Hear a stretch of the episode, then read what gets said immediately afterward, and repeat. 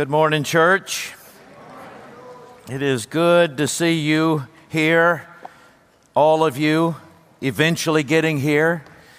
I've learned to wait on you through it's never been this, it's never been different. 30 years of ministry, I come out and I think I don't think anybody's going to be here. But you get here eventually. That's fine. Glad you're here.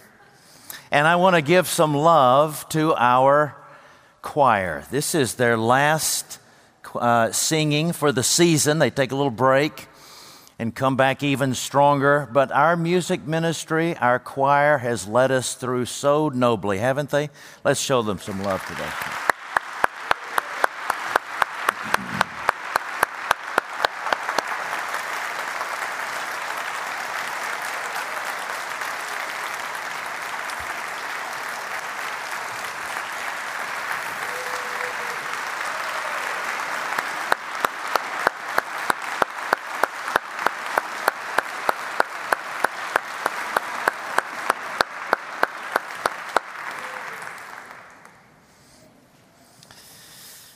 Don't forget our AV department either. You can't see them, they're down deep in the bowels of this church, but they've kept us going.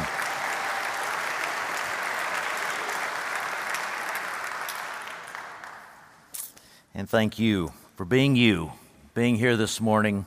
Turn with me, please, to Revelation chapter 6. I have in your bulletin Revelation 6, the whole chapter, and then chapter 8, verses 1 through 5. I think have bitten off more than we can chew this morning. We're just going to look at chapter 6. We may read uh, some of chapter 8 just for further encouragement, but we're only going to work our way through chapter 6 this morning. We've taken a tour of the throne in chapter 4 and 5. The Spirit has taken us there. Jesus sitting on that throne, taking the taking the uh, seven, the, the scroll sealed with seven seals, taking it from the Father who initially is sitting on the throne, appropriate reminder on this Trinity Sunday of the Father, Son, and Holy Spirit conspiring lovingly for our redemption. And, and we've, uh, we've taken a tour of it. We've learned where its power comes from. We've talked about how it gets from heaven to earth. And we've meditated on the church triumphant, the way history is going to be at the end, that God is going to win through Christ. He's going to bring victory. He's going to bring us into that victory. But as John is prone to do in the study of Revelation, he takes us up to heaven, he takes us down to earth. When we get discouraged on earth, he takes us back to heaven. We get filled up in heaven, we go back to earth. So we've been in heaven, now we go back to earth, and we're meditating on the church, not the church triumphant, but the church militant. It's going to be triumphant, but in the meantime, we're in a battle. We're in a battle against evil forces. We've tasted it especially this last couple of years. I don't have to strain to tell you and explain to explain to you to convince you of it as I would have before what we have experienced in the last couple of years. He takes us to earth to think about the church militant, not to discourage us, but to empower us and embolden us as those who are wedded, united to Jesus Christ, I pray that's true of you. And if it is not, I pray it is by the end of this message. We begin reading in chapter 6 and verse 1 of the last book of the Bible. now I watched when the Lamb opened one of the seven seals, and I heard one of the four living creatures say with a voice like thunder, Come. Now, if you're new to the Bible or new to Christianity, I want you to be aware this is going to sound really strange, but I'm going to explain it. Come. And I looked, and behold, a white horse, and its rider had a bow, and a crown was given to him, and he came out conquering and to conquer. When he opened the second seal, I heard the second living creature say, Come. And out came another horse, bright red. Its rider was permitted to take peace from the earth so that people should slay one another. And he was given a great sword. When he opened the third seal, I heard a third living creature say, Come. And I looked, and behold, a black horse, and its rider had a pair of scales in his hand. And I heard what seemed to be a voice in the midst of the four living creatures say, A quart of wheat for a denarius, and three quarts of barley for a denarius, and do not harm the oil and wine. When he opened the fourth seal, I heard the voice of the fourth living creature say, Come. And I looked, and behold, a pale horse. And its rider's name was Death, and Hades followed him. And they were given authority over a fourth of the earth to kill with a sword, and with famine, and with pestilence, and by wild beasts of the earth. When he opened the fifth seal, I saw under the altar the souls of those who had been slain for the word of God and for the witness they had borne. They cried out with a loud voice, O sovereign Lord, holy and true, how long before you will judge and avenge our blood on those who dwell on the earth. Then they were each given a white robe and told to rest a little longer until the number of their fellow servants and their brothers should be complete, who were to be killed as they themselves had been. When he opened the sixth seal, I looked, and behold, there was a great earthquake, and the sun became black as sackcloth, the full moon became like blood, and the stars of the sky fell on the earth as a fig tree sheds its winter fruit when shaken by a gale. The sky vanished like a scroll that is being rolled up, and every mountain and island was removed from its place. And the kings of the earth, and the great ones, and the generals, and the rich, and the powerful, and everyone, slave and free, hid themselves in the caves and among the rocks, and mountains calling to the rocks, and mountains fall on us, and hide us from the face of him who is seated on the throne, and from the wrath of the Lamb. The day of their wrath is come, and who can stand? Verse 1 of chapter 8 When the Lamb opened the seventh seal, there was silence in heaven for about half an hour. Brothers and sisters, the grass withers and the flower fades, but the word of our God stands forever. When I was in college, Jackie and I and her twin sister took a trip to Europe to serve in a missionary effort. And when we finished there in Holland, we decided uh, we had a few dollars left. We thought we had enough to get over to England and take a little tour there. We didn't have enough money, as it turned out, but eventually we got back. But we that's another story. But we, we made our way down uh, south of, uh, into the south, southwestern part of Holland and I guess uh, to France. And, and, and uh, we, were, we were going to take a, a, a, trip that would, we would somehow get over to across the English Channel and get to England. The channel wasn't dug at that time. You could only get there by water or by plane. We couldn't afford a plane. And so they said, uh, this uh, sort of stern speaking agent there at the gate said, um, You have two choices. You can take this ferry, and uh, there are trucks and cars and cargo boxes and all kinds of things on the ferry, and there's some room in the middle of it for people. And uh, this, is, uh, this is how much that'll be. It'll take seven, eight, maybe nine hours, depending on the, the, the condition of the seas but you'll get there. That was an affordable price. And then she said, Here's the second way you can get there by hovercraft. Very fast, few seats, everybody has a seat. Uh, get there in maybe two, three, four hours. And, uh, and uh, uh better accommodations. The holdback is that uh, can't travel right now. The seas up near the shore are 20 feet uh, swales, and they're waiting before they can go out. And, and then there's another drawback. Uh, once you get out there, if the seas act up again, you have to turn around and come back, or you may capsize. But it's faster. So I weighed those. You know, there's seven, eight hours. It's a miserable journey on a cargo ship, but you're assured of getting there. Doesn't matter what the seas are like hovercraft, fast, exciting, Half the time, may or may not get there. So I felt myself to be the leader of the group, and I made the only rational decision a 20 year old male would make. I said, hovercraft. My two female companions I thought would follow my lead said, You can go on the hovercraft, we're going on the ferry.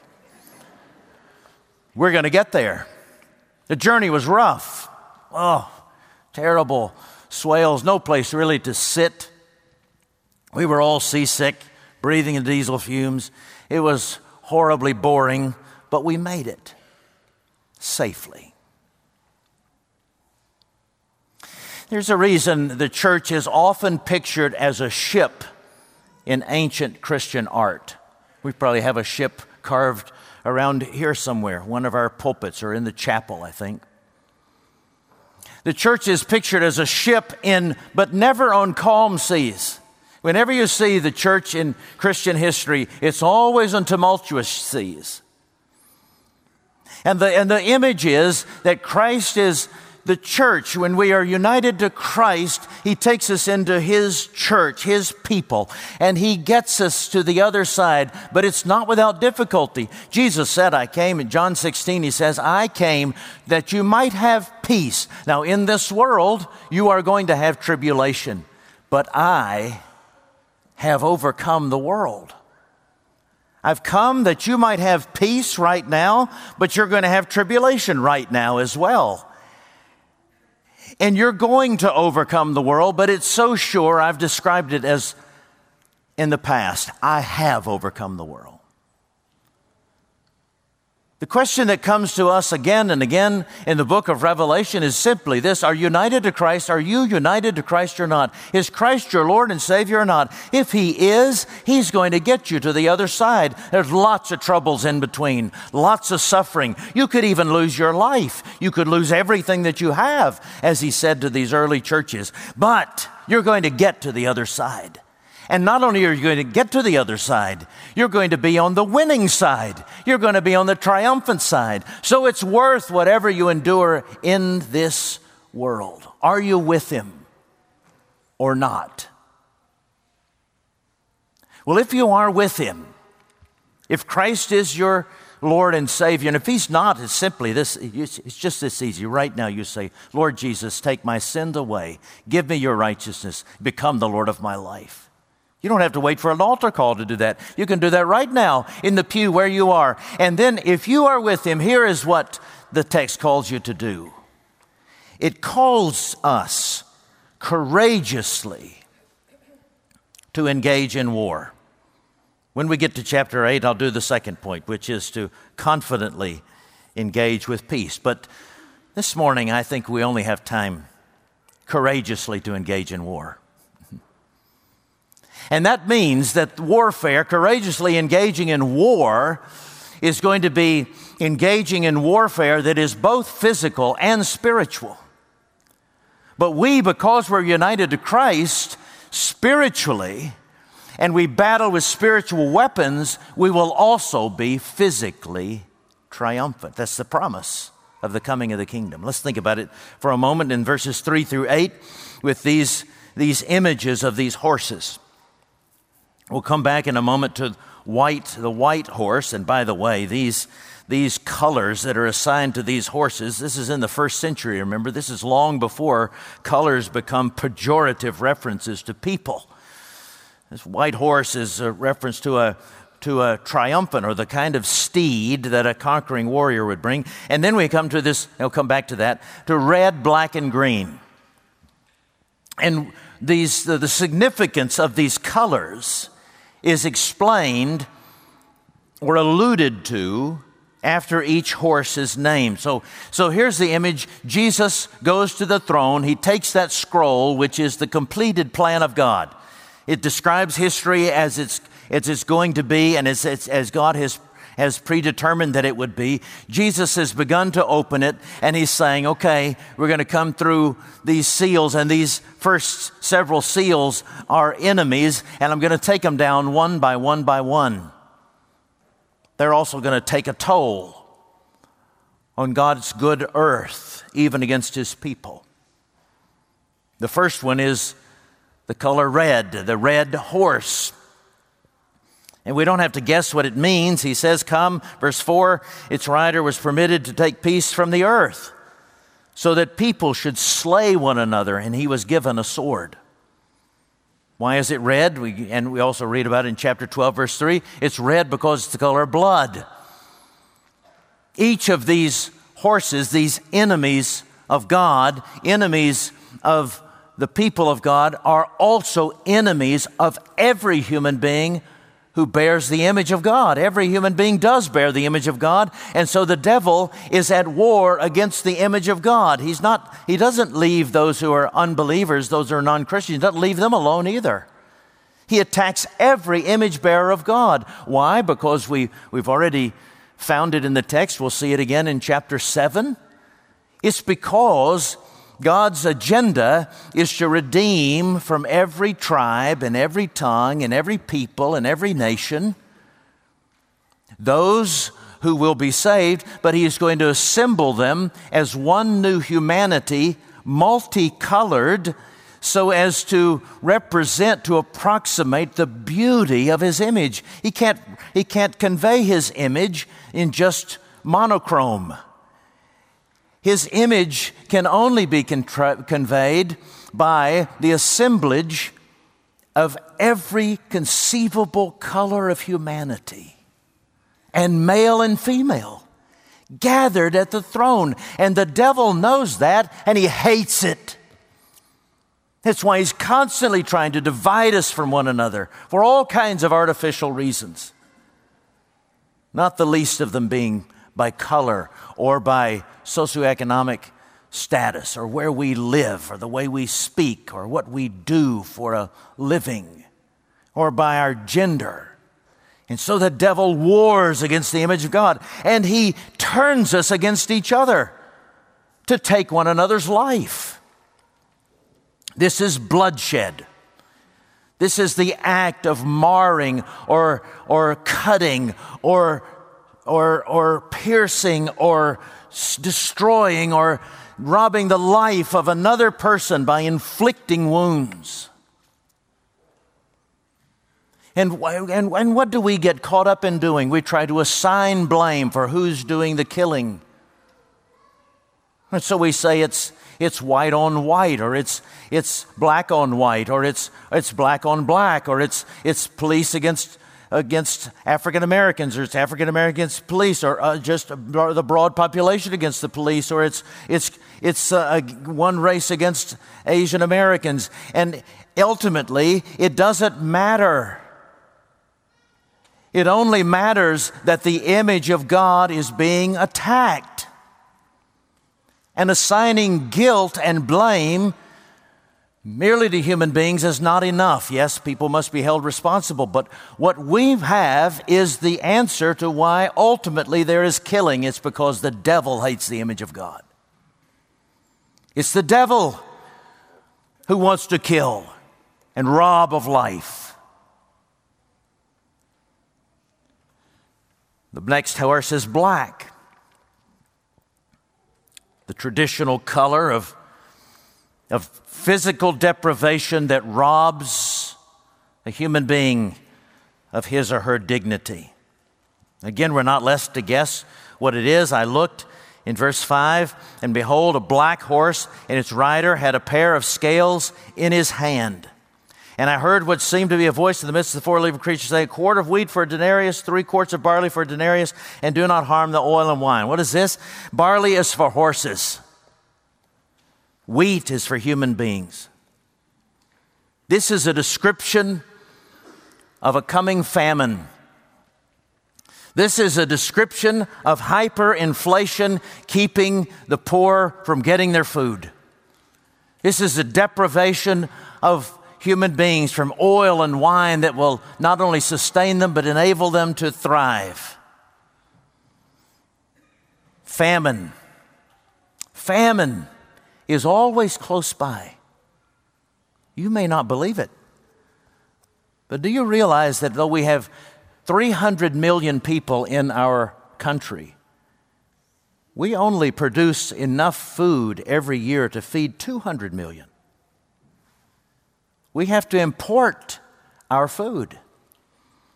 We need the food bank, a wonderful ministry led by one of our members down the street that provides low cost food for food pantries all around uh, the city. There are food deserts in our city. While you may feel the freedom to drive anywhere you want to to buy food, there are some people who don't have that kind of access even within our city. It's predicted that we have to increase our food production by 70% by 2050 to feed the increased 2.3 billion people who will be on the earth. Famine is always just around the corner. You may have heard that there's a fleeting story about New South Wales this week that's uh, being, uh, all of its food sources, all of its crops are being destroyed by a plague of mice. famine is just around the corner, and the devil delights.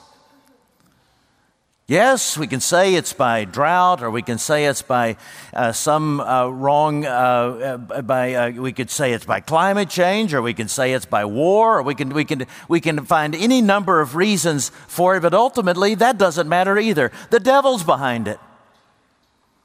The devil wants to starve people and dehumanize them. Then there's the pale horse, a pale green. The color of decomposition. I can't save your breakfast for you. I'm sorry. That's what it is.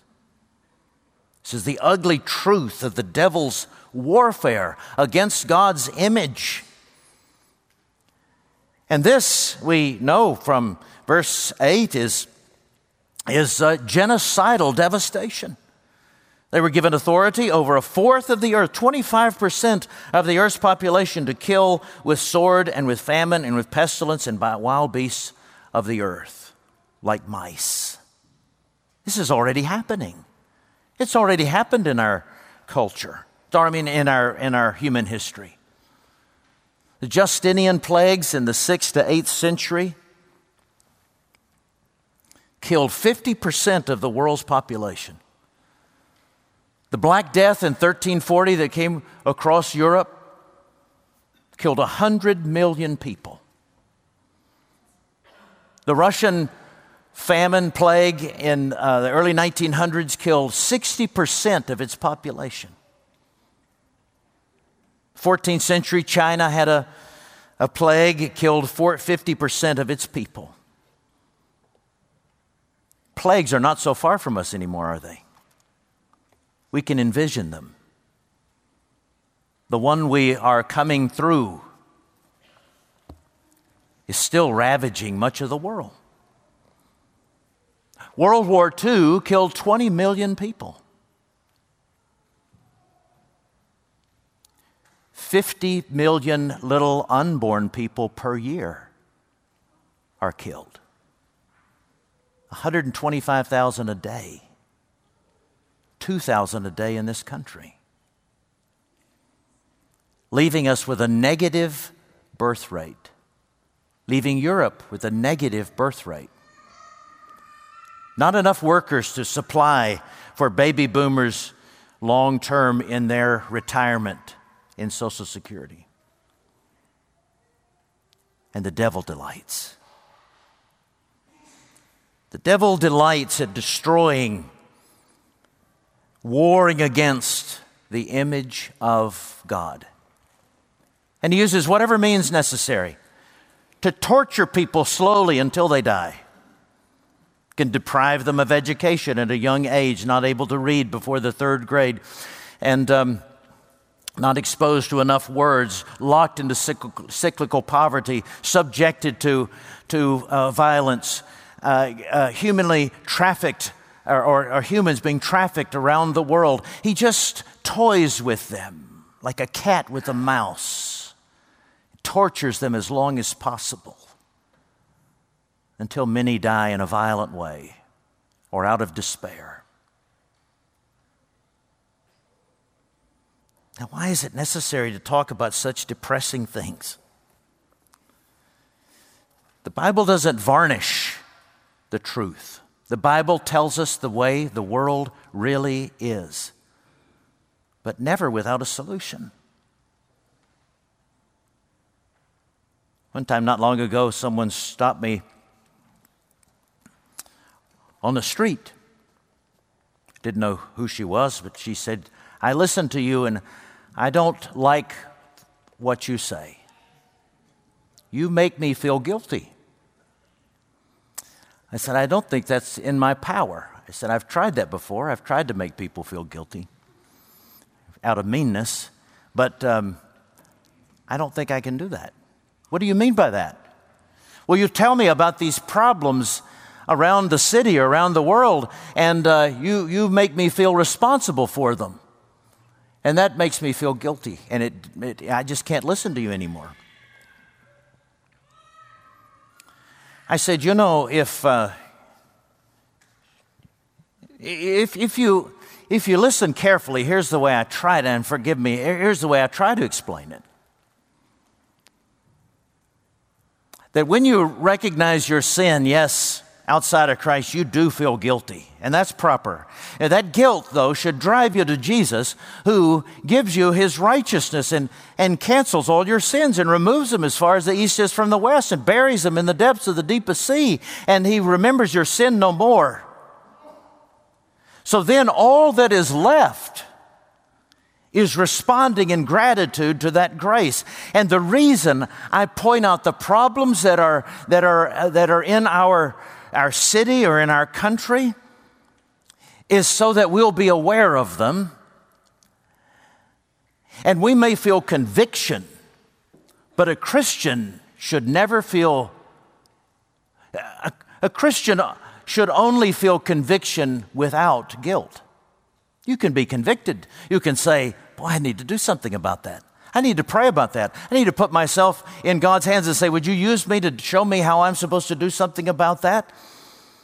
Maybe you need to ask forgiveness, but, but your guilt has been nailed to the cross. So, what I do, I say, is I, I, throw out all of these needs. I just scatter them on the congregation and across the airwaves and on the internet. I scatter them because of my confidence in the Pentecostal power of the Spirit who moves in His people and says in creative ways that I could never dream, I can do something about that. I know the throne of God in heaven and I can call down resources to do something about that. You know, I've learned that. I didn't learn that in seminary. I learned that from observing God's people.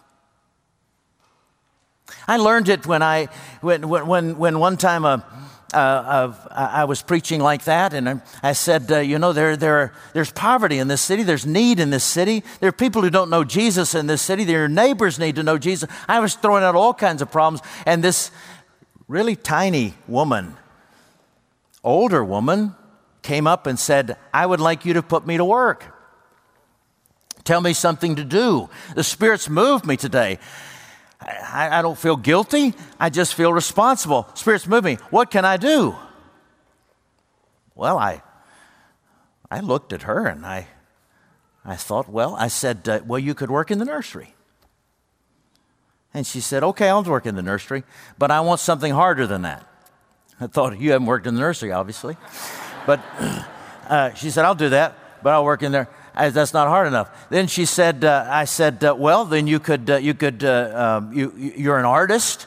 You could use your art to, to glorify God, to show the, the, the beauty of His creation. And then she said, I already do that. All right. I said, well, you, you have a lot of money. You could give money to people who go in a hard place. I already do that.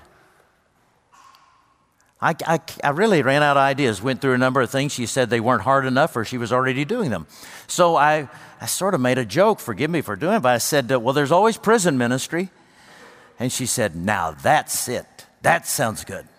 I said, You like prison ministry? She said, No, I'm terrified. But I want to see the Spirit work. Isn't that what you said, Pastor? We just put ourselves in the way. We say, Here I am, use me. And, uh, and then the Spirit does things that we can't ever imagine. That, that little lady Went to the women's prayer. I called up the chaplain. He put her to work. Every week for years, she went to the prison. She repeated my sermon. She taught them to pray hymns. And then she said, I want something harder. So I said, How about Bangladesh and, uh, and evangelize the brothels? That sounds like it, she says. This woman's not naturally, naturally brave. But she put herself in the way, and the Spirit used her. That's what I mean when I point out these. Here's the devil warring against, he's creating violence, he's killing people, he is depriving people, and they need food, they need health care. He is, he, is, he, he is brutalizing the human race. I don't know what he's calling you to do, but it begins with prayer. It doesn't begin with wallowing in your guilt. Just make this point a little stronger. This is why I knew I was going to run out of time. I hadn't planned this. But the, here's, I was thinking about this, this earlier. That, that, that comment that you just make me feel so guilty, I just can't do anything. One time I was, uh, my dad and I used to, we loved riding uh, trail bikes, motorcycles. One time we were riding along, and my dad went over a, a hill, and his motorcycle stalled on the other side. He was under a blind spot. I couldn't see him. And instead of moving the motorcycle out of the way, he just kept trying to crank it there. Well, I came zooming up over the hill, caught air, and uh, jumped and fell right on top of him. Now I looked down at my dad, motorcycle on top of him, on top of his motorcycle. He was scraped up, bunged up, and, uh, and, and I was a little bit too, but nothing like him. And I just started crying. I was 11, 12 years old. I just started crying. Dad, I killed you. I killed you. He's standing in front of me. But uh, I, I killed, I hurt you. I, I'm so sorry. I, I was just, I was just, I couldn't control myself. My dad said, I'm alive. I'm doing okay. Eh, we, we got to get these motorcycles up. No, I'm so sorry. I just kept weeping and weeping and weeping. My dad did one of the most compassionate things any father could do for a young son. He came over to the, my side and he kicked me right in the rear end. He said, Get over it. Quit crying and help me get up this motorcycle so we can roll it out of the way. It doesn't matter who's at fault. Maybe it's the motorcycle. Maybe I should have gone in a different way. If certainly you had something to do with it, it fell right on top of me. But now's not the time to wallow in that. Let's get up the motorcycle. Let's turn it off. Let's roll it back home and get it fixed and get our wounds cared for. Now is not the time, brothers and sisters, quit blaming each other. Quit pointing to one person or one group or one system or another and blaming each other. Quit wallowing in your guilt. Quit defending yourselves. Quit saying it's not my fault. It's not my forefathers' fault. It's not their fault. Just acknowledge what you can. Acknowledge. If you're convicted, you say, Lord, forgive me. Lord, forgive my forefathers. But we don't have time for you to wallow anymore in blaming and guilt. We have work to do. I told this woman who talked to me, I said, Do you realize in the time that we've been talking, we could have been doing something? passage ends with, I've really run out of time to deal with it well, but it ends with a picture you have to see. It's the wrath of the Lamb. The wrath of the Lamb. There's judgment falling on those who are outside of Christ, and it comes from a lamb who is angry.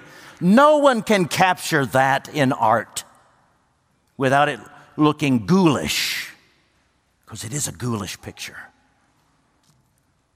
As one scholar has said, the little Lord Jesus asleep on the hay has been transformed into a white haired, apocalyptic enemy.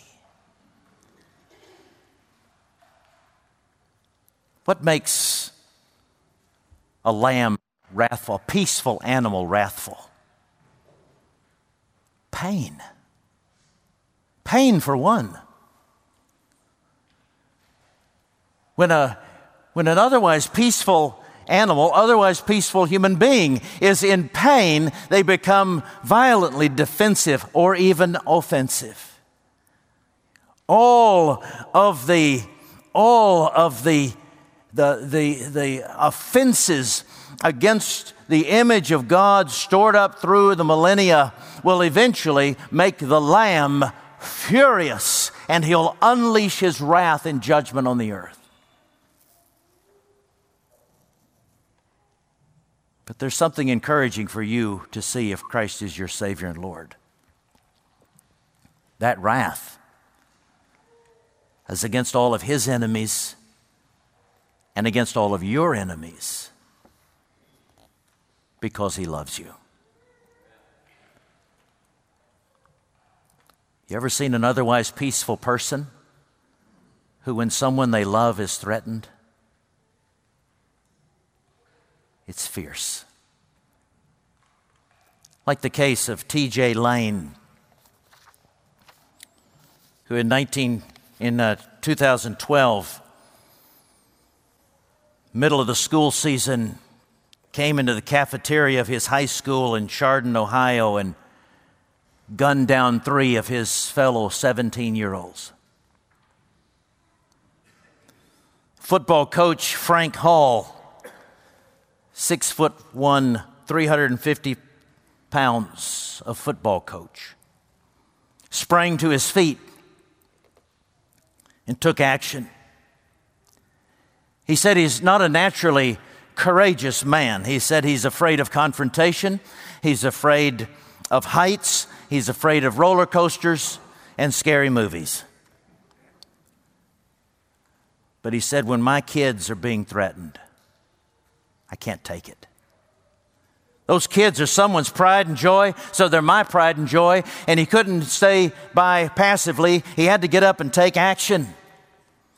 So he started chasing TJ Lane down the hallway. TJ turns with his pistol and shot at the coach. The coach died behind a drink machine and escaped the bullet. Then the TJ turned and ran into an administrative assistant who just heard the commotion, didn't know what was happening, ran right into him. He points the barrel at her, and then Frank, the coach, yelled, No! TJ turned again and pointed the gun at the coach, and the coach ran right at him. TJ turns and ran out the door. The coach ran after him.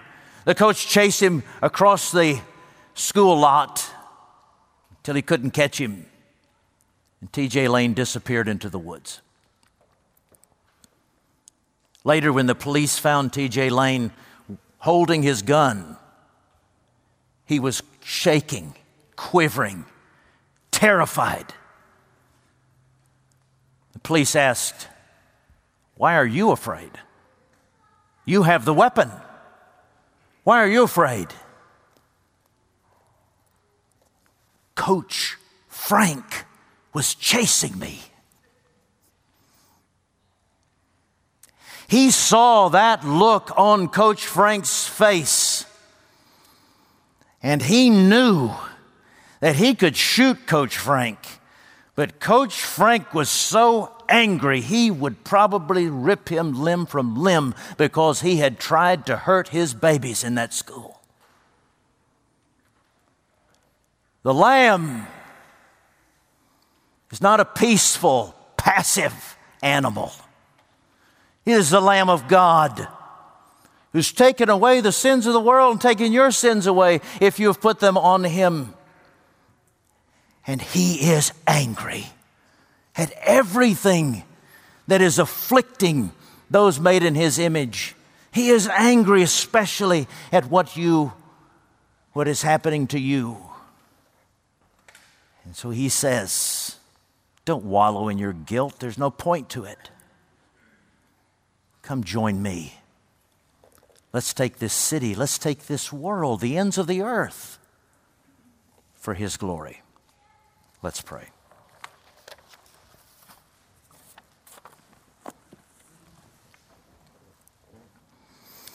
Oh, Lord Jesus, we pray that you would fix our eyes on the throne Get our eyes off of ourselves. Get our eyes off of our immediate circumstances. Put them on the throne and see that the end has been determined by our gracious and sovereign Savior. And then let us turn our eyes back to the world and yield ourselves to you to say, Use me. Here are my loaves and fishes. I give you what I have. Use me to bring your kingdom to bear on this earth for the eternal glory of Jesus Christ, in whose name we pray. God's people said together, Amen.